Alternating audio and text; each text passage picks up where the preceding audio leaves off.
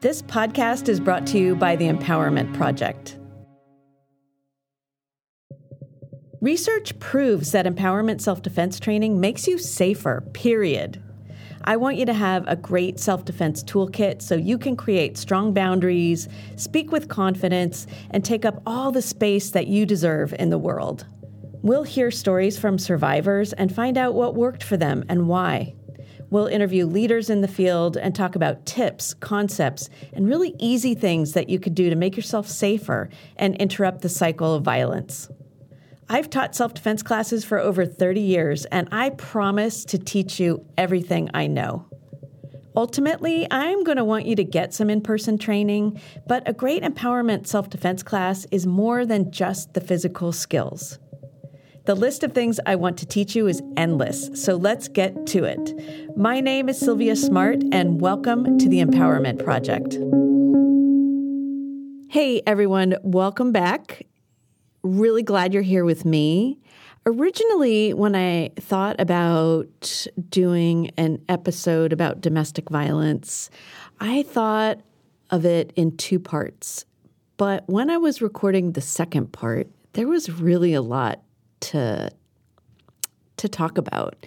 So we've decided to break it into three parts. So here is the third part of the domestic violence series, and um, just remember that you taking care of you is the most important thing. So if you hear something that activates you or triggers you or makes you feel uncomfortable or reminds you of something that happened and you need to turn the podcast off and walk go for a walk or give someone a call or take a break and come back later. Remember that's always totally fine. Domestic violence is a hard topic to talk about. It's hard to hear about to listen to to think about. So self-care for you is super important. Thanks for listening. And here we go with the next part about domestic violence. Thanks. Okay, take a deep breath. We're going to go on. First breath. There is an organization called One Love. Their website is joinonelove.com org. And it's a great organization. They have a mission to educate young people around what it means to be in a healthy relationship and what unhealthy relationships look like. They want to work to empower young people, to help them to identify and then avoid abuse, and also just to learn how to be in a healthy relationship. It's a great website. I highly recommend you go check it out. Joinonelove.org. They have this sweet PDF that you can find and download. Um, and they talk about the 10 signs of an unhealthy relationship. So, in the spirit of being super thorough and covering lots of different aspects about unhealthy relationships, warning signs, red flags, abusive people. I want to go at this from their angle because it's beautifully done. 10 signs of an unhealthy relationship. The first one we kind of talked about intensity. This is when someone is like super emotionally intense with you, with their feelings, right from the very beginning. It's kind of over the top and it feels really overwhelming and really intense. That's a warning sign that there's something off. Manipulation is a clear sign that something's not right. And that's when someone tries to, again, like control you, control your decisions, control where you go, who you spend time with, who you talk to, how you feel, what's okay and what's not okay to think. That is control, and manipulation, and that is not okay. Sabotage.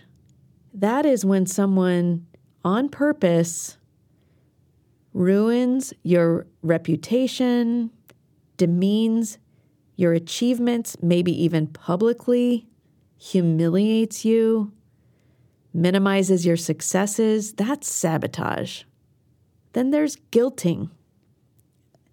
That is when someone makes you feel responsible for their actions or makes you feel like it's your job to keep them happy. It's your job to keep them from getting angry. It's your job to make them okay. That's not healthy. That could be the sign of an abusive person.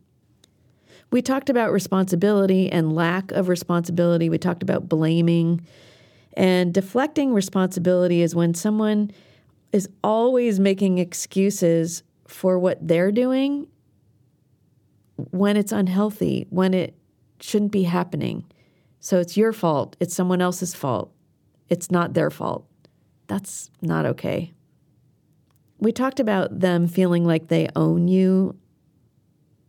One Love talks about this as possessiveness when someone is jealous to a point where they try to control you. Again, who you spend time with, what you do, how you get there, how you get back, what you're thinking along the way. That is possessiveness, and that is not something that a healthy relationship has. We've talked about isolation when someone keeps you away from friends or family or what you love to do or school or work or play. They drive wedges and they they say things like it's just you and me now or all I need is you. You're the only person I need. You're my everything. Those types of words indicate something is going on.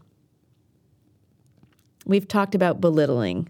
When someone does and says things to make you feel bad about yourself, to belittle you, to, you know, they say they say humiliating things, they they do jokes that are at your expense and think they're really funny. Those types of things. We talked about anger and and they talk about it as volatility.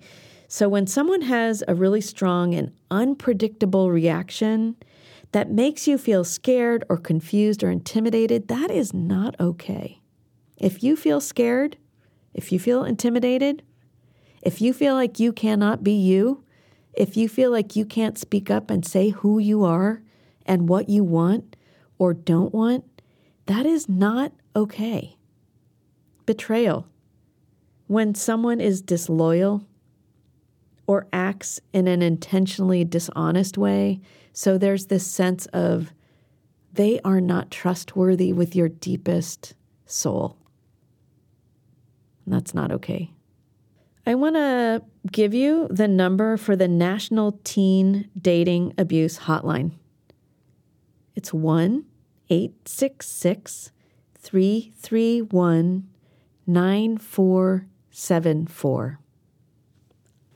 If you have any of these things going on in your relationship, in any relationship, if you're wondering about it or if you're kind of confused about it, please, please, please find someone safe to talk to about it. You're not alone.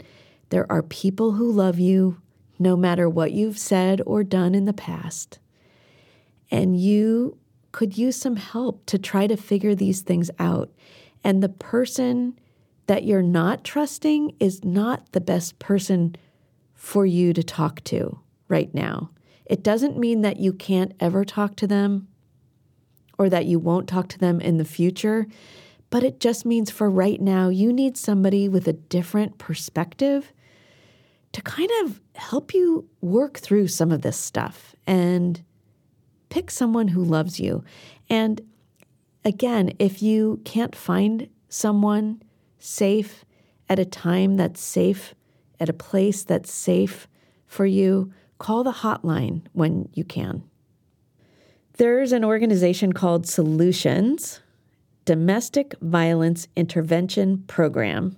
Their website is solutionsdvip.com and they've created a power and control wheel. We've already talked about most of the behaviors on this wheel, but they they have a couple that I have not mentioned yet and they bear mentioning. They talk about minimizing, denying and blaming, which we have talked about. But just to be clear, that's when the abuser makes light of the abuse. They tell you it's not important, you're overblowing it. Why are you so dramatic? And they don't take your concerns about it seriously.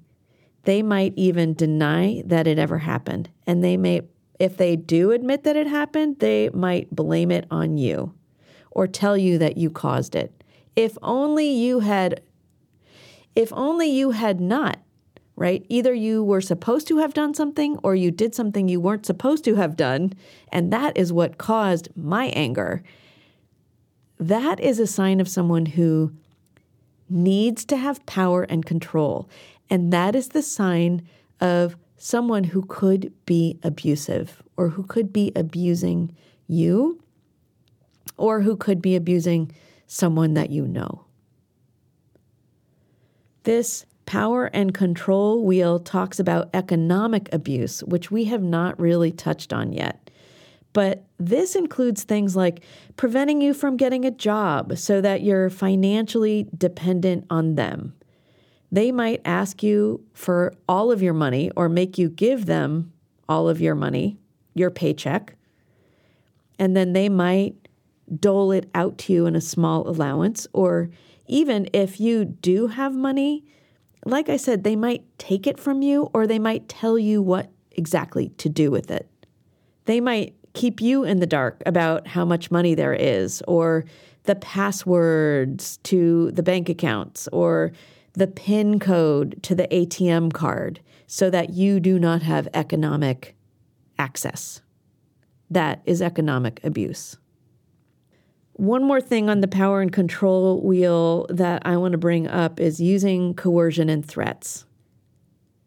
We've talked about this, but it bears repeating because this is a huge red flag.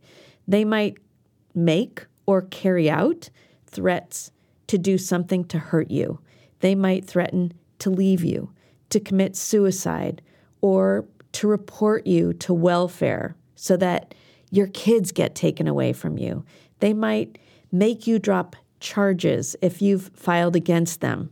They might make you do illegal things, which they can then hold over your head to manipulate you. This is really ugly stuff.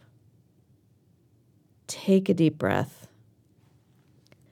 If you hear some things that sound familiar, I wanted to spend a moment and talk about some things to consider or to think about if you're experiencing abuse or if you know someone who is. UN Women, that's UN Women. Um, I think it's unwomen.com. If you think you're being abused, they have uh, great they have great resources I highly recommend. Just search UN Women and um, I mentioned this in the last episode of Domestic Violence Part 1. I pulled from them some guidance about how to go about finding safety and support if you feel like you're in a situation that's out of control for you, that is dangerous for you. You want to consider sharing your worries and your concerns and your fears with a trusted friend, with a trusted family member, with a neighbor, with someone, again, someone who feels safe to you, someone who you can trust. And then, if you can, you want to work with them when it's safe to do so to develop a plan, a plan you can fall back on when and if you next need help. This plan, for example, it could include things like creating a secret code or multiple code words or sen- sentences or emojis like a list of like a little a little code. You know what it means. I don't have to explain anymore. That would help you communicate more safely with them. So think through what needs you might have and how you would want to relate that, and then come up with codes for the different needs that you have. They recommend developing an escape strategy, such as saying you need to go to the pharmacy or to the grocery store, and then once you're there, asking to use their phone so that you're not leaving traces on your own phone, but use their phone to call for help. They recommend that you think through several like plausible reasons for leaving home at different times of day or night in case you need to escape.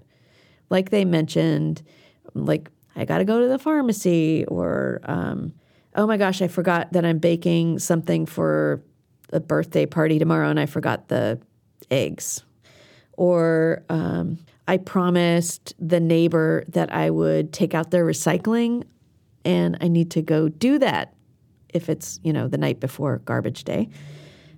Or things like that. So think outside the box. Think of things that you regularly do that wouldn't create a red flag, that would be sort of an everyday, realistic kind of thing you could, in the moment, say as you started to feel that things were getting unsafe for you or for you and the kids. I think that is clear.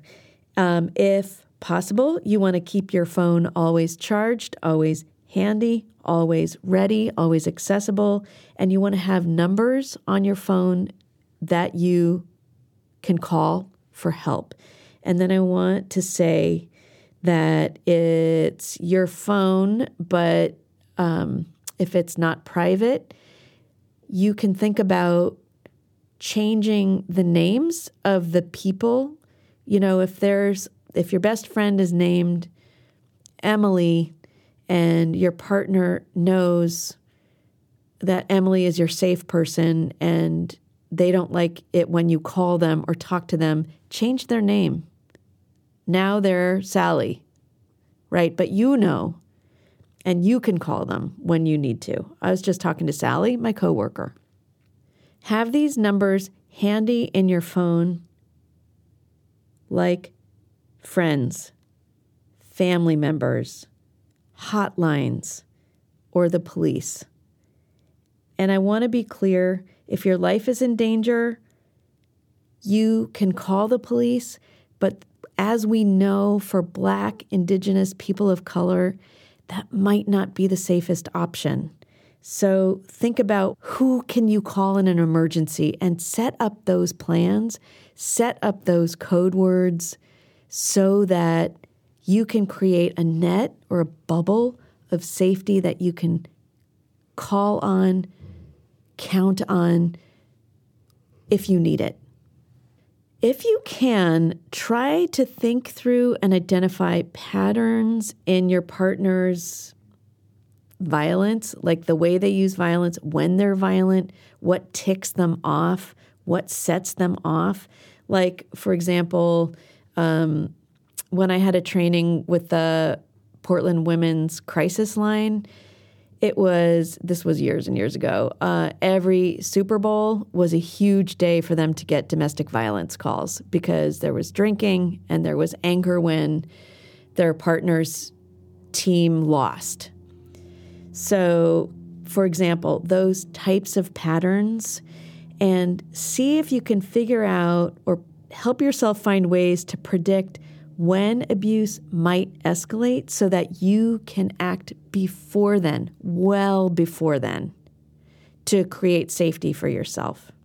In a nutshell, tell safe people what's happening, let them help you make a plan, think through all the different pieces of your plan, get it all set up so that when and if you need it, it's at the tip of your fingers or it's not something you have to recreate or can't find or don't remember, so that you have it all ready. If you decide to leave, you can create a safe plan after you get out, also, because the plan isn't just how to get out, but it also is about how to stay safe once you're out. And when we talk with my friend and interview her, and I mentioned her um, the last episode.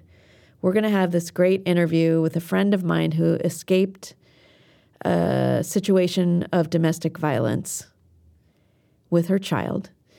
And we're going to talk more about how to get out safely, how to think through a plan, and then also we'll talk about if you're a friend of someone who you're concerned about, how can you help them think through a plan and help them get to safety? But the next thing that I want to talk about here is once you're out, if you decide to leave, what are some things to consider so that you can stay safe? First and foremost, you can choose not to stay in contact with that person. You can block them. You can, you know, um, as we'll hear from my friend when we interview her, you might need to go into hiding for a while to stay safe, to move, to change your phone number, to change how you get places. But you those are things to think about. How do you stay safe? You can choose, if you choose to have contact with them, you can choose to have contact only in public places. And if they refuse, that is a huge red flag. Then maybe go back to plan A, choose not to stay in contact with them. You know, the breakup of any relationship, even if it was really unhealthy and dangerous, is hard and it's okay to talk about your feelings. And it's okay to process through this stuff with your safe people. I want to mention that again, processing through these feelings with the person who is abusive is, I would probably say, probably not the best choice but to find people who love you, who want you to stay safe, who will care for you and help you stay that way, those are the people that you can start to really rely on, the people who you trust. It's okay to ask for support when you need it. It's okay to keep calling the hotline anytime. That's what it's there for. Later, when you're feeling really good and strong, you can volunteer. And you can be the person who answers the phone on that hotline. That's going to be a way that you can pay back. But you don't have to do it right now. Right now, it's your time. It's your time to get to safety. It's your time to figure this out. Take your time. Be gentle with yourself. If your abuser calls you and you don't feel like answering, please don't. Let it go to voicemail. Turn it off, delete the voicemail. It doesn't matter. For you, for right now, you need to create a safe bubble for yourself and your children. As much as you can, surround yourself with positive people. Listen to podcasts that are uplifting. Uh, read stuff that you love. Cook good food. Do healthy things. Like, do self care, do things that feed your soul, that feed your heart, that in as much as you can.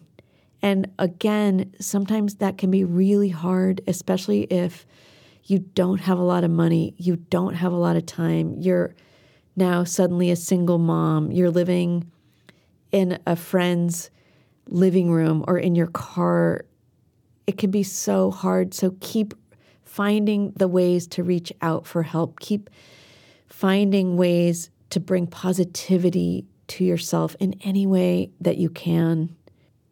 If you feel like you have to call this person for some reason, see what you can do to create a safe place or a safe way to do that whether that means calling from someone else's phone or a payphone or a public phone in a store. And know that no matter what your choices are, they are your choices, just like your life. Like your life is your life. Your choices are your choices. And it is not okay for others to blame you or for anyone to tell you, just get over it. It's okay for you to take your time to figure this out, to process through it, to create safety for yourself, for your kids, and know that you have choices. These hotlines can help you find choices and resources and support. We'll talk more about it in the interview with my friend in the episode Domestic Violence Part 3. But in the meantime, let's be really clear you deserve to be safe. For the sake of balance, we're going to talk about the signs of a healthy relationship. These are things a healthy partner will be willing and eager to share with you or to do for you. First of all, though, like to be really super clear and kind of the overarching umbrella, is that a healthy relationship is one in which both of you see one another, and see yourselves as equals. The organization that I mentioned before, Solutions DVIP, has an equality wheel, which are signs of nonviolence, signs of relationship health. So things like when you're in a healthy relationship, you can negotiate and things feel really fair.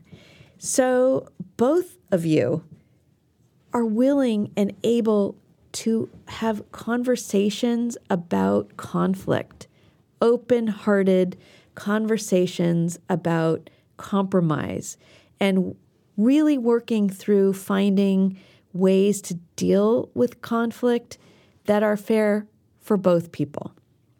Healthy relationships have non threatening behavior.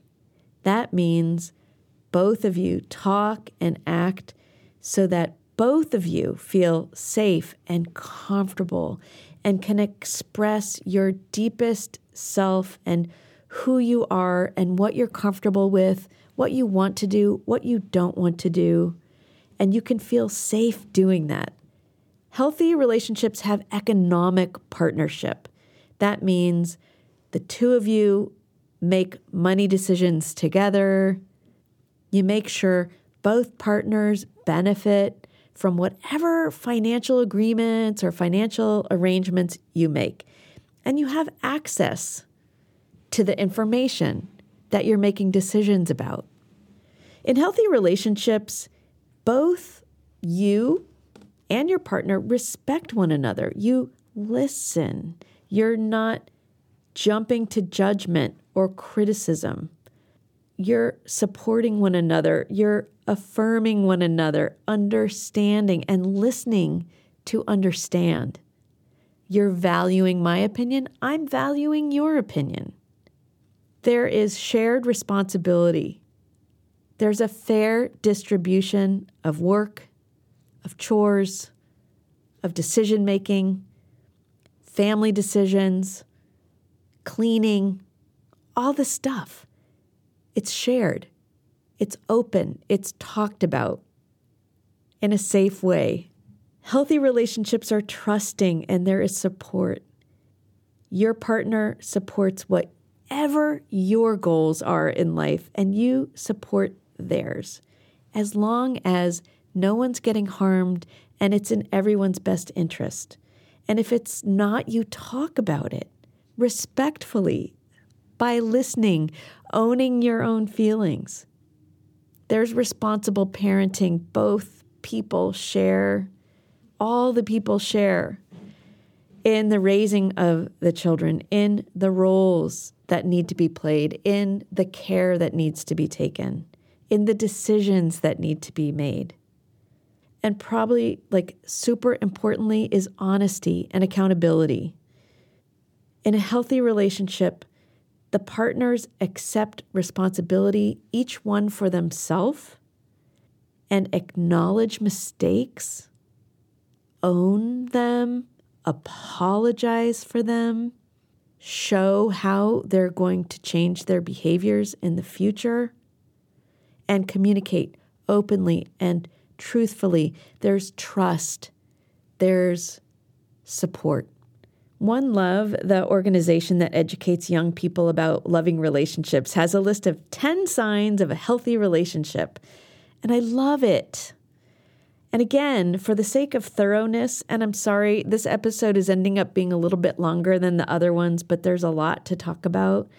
Um, we're almost getting to the end, though, I promise. But this list, for the sake of thoroughness, I want to go through it because maybe, um, you know, maybe you can hear something when it's said a little bit differently, or also they say things that I haven't said yet.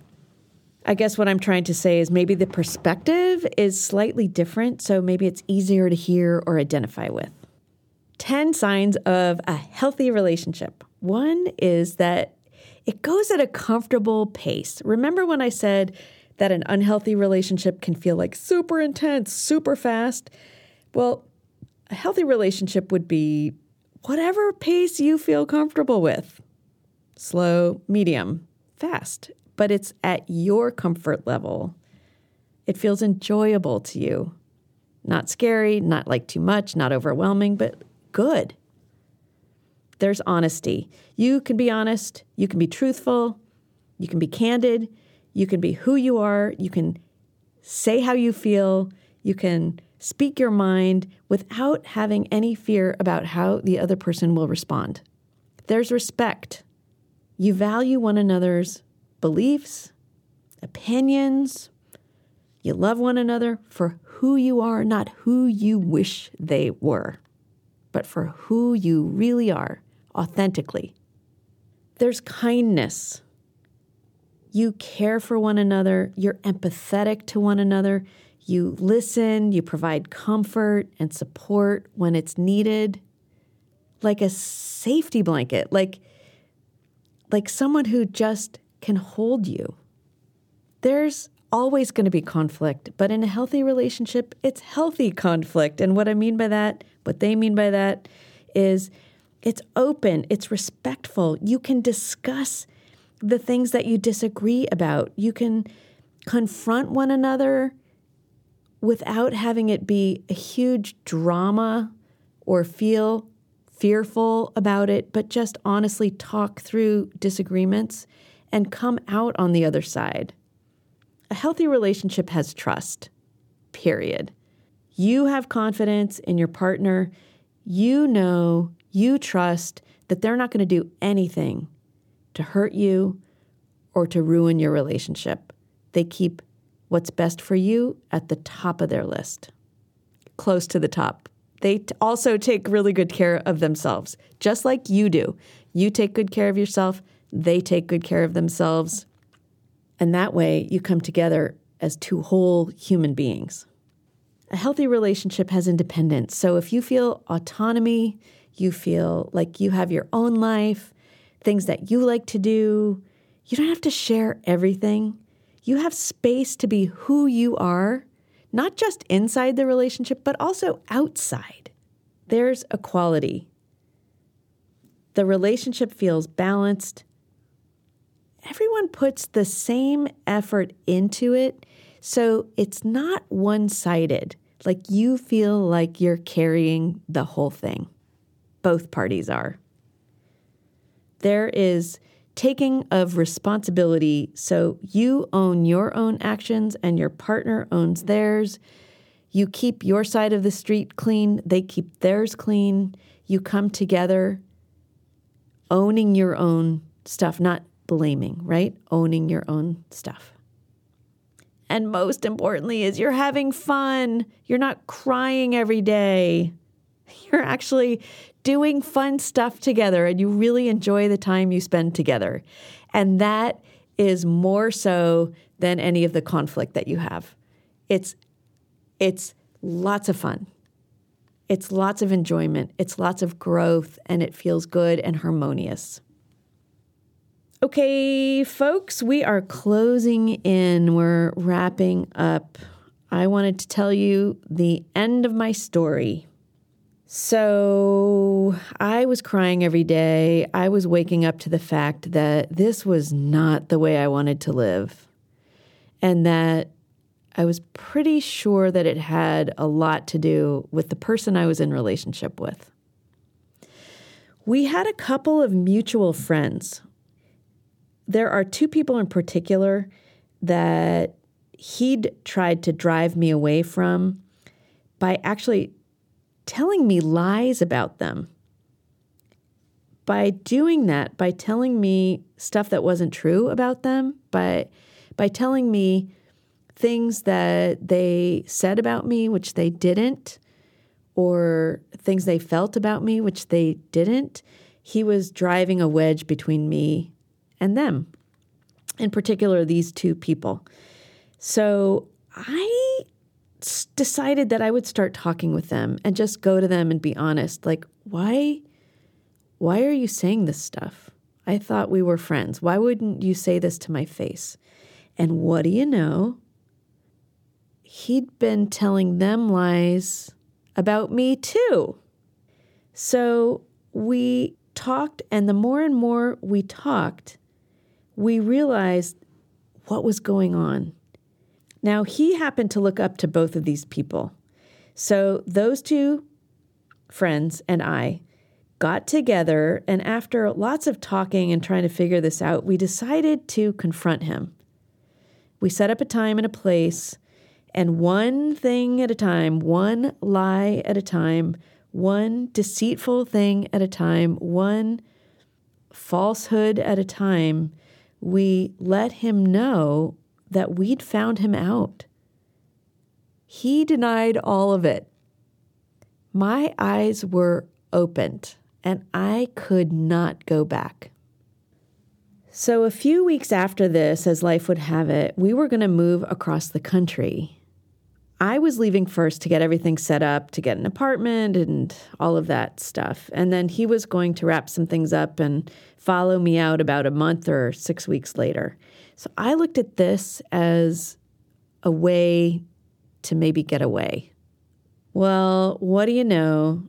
I felt so incredibly free and happy to be rid of him once I was so far away that it was obvious to me how unhealthy this relationship was and how abusive and mean he was to me.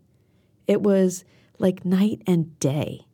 So, about two weeks before he was going to fly out, I called him and I told him not to come. And that was that.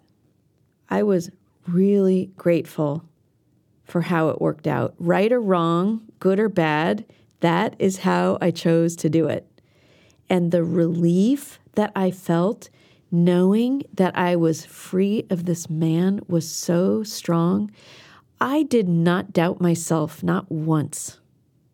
If you're dealing with a situation like this, I I am holding you. I am wishing you only the best. Call on your friends, call on the people you trust, and get help to get out if you have a friend who's going through something like this, it's not your job to rescue them. Call your friends to talk about that, right? It's not your job to save the day.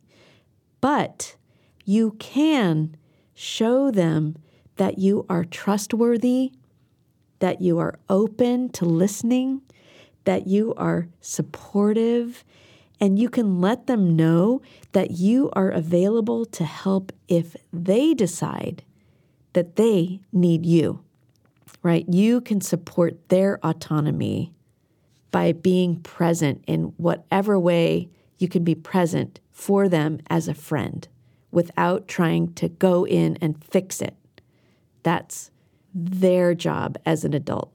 But you can be fully present and supportive. This stuff is complex. It is scary. It is hard. We are all doing the best that we can. Remember, no victim blaming. Show yourself some grace and some compassion, however, you can do that. If you have a friend who's going through this, show them some grace and some compassion. We all deserve to be safe. You deserve to be safe. You deserve the best and the most loving of relationships. We all do. Till next time, my friends, thanks for hanging in there with me. This was a long one. Thank you. Love you. Stay safe. Talk to you next time. It's affirmation time. This is how I end every self defense class. It's kind of cheesy, but it's very cool. And this is how it works. We're to do like a little call and response. If you can say this out loud, if you can repeat after me, do it because it's important, I think, for you to hear your own voice. But if you can't, like if you're on a crowded subway or someplace where it's embarrassing, don't worry. You can also just say it inside your head. Okay, so I'm going to say something and you're going to repeat it after me. I'm going to give you space to do that. And at the end, we're going to say, Yes. Here we go. Repeat after me. I am worth protecting. I love myself. I belong. I deserve to take up space on planet Earth. I am a strong and powerful person. Yes! Woohoo! And hey, as a wrap up, will you do me a favor? Will you do all the things that you do when there's a podcast? Like, will you tell your friends? Will you subscribe? Will you come back each week, communicate with me, review this podcast? Like, all those things to help get more bandwidth, help more people find out about it. That would be super awesome. Take a deep breath. You are amazing. Thank you for being with me. See you next time.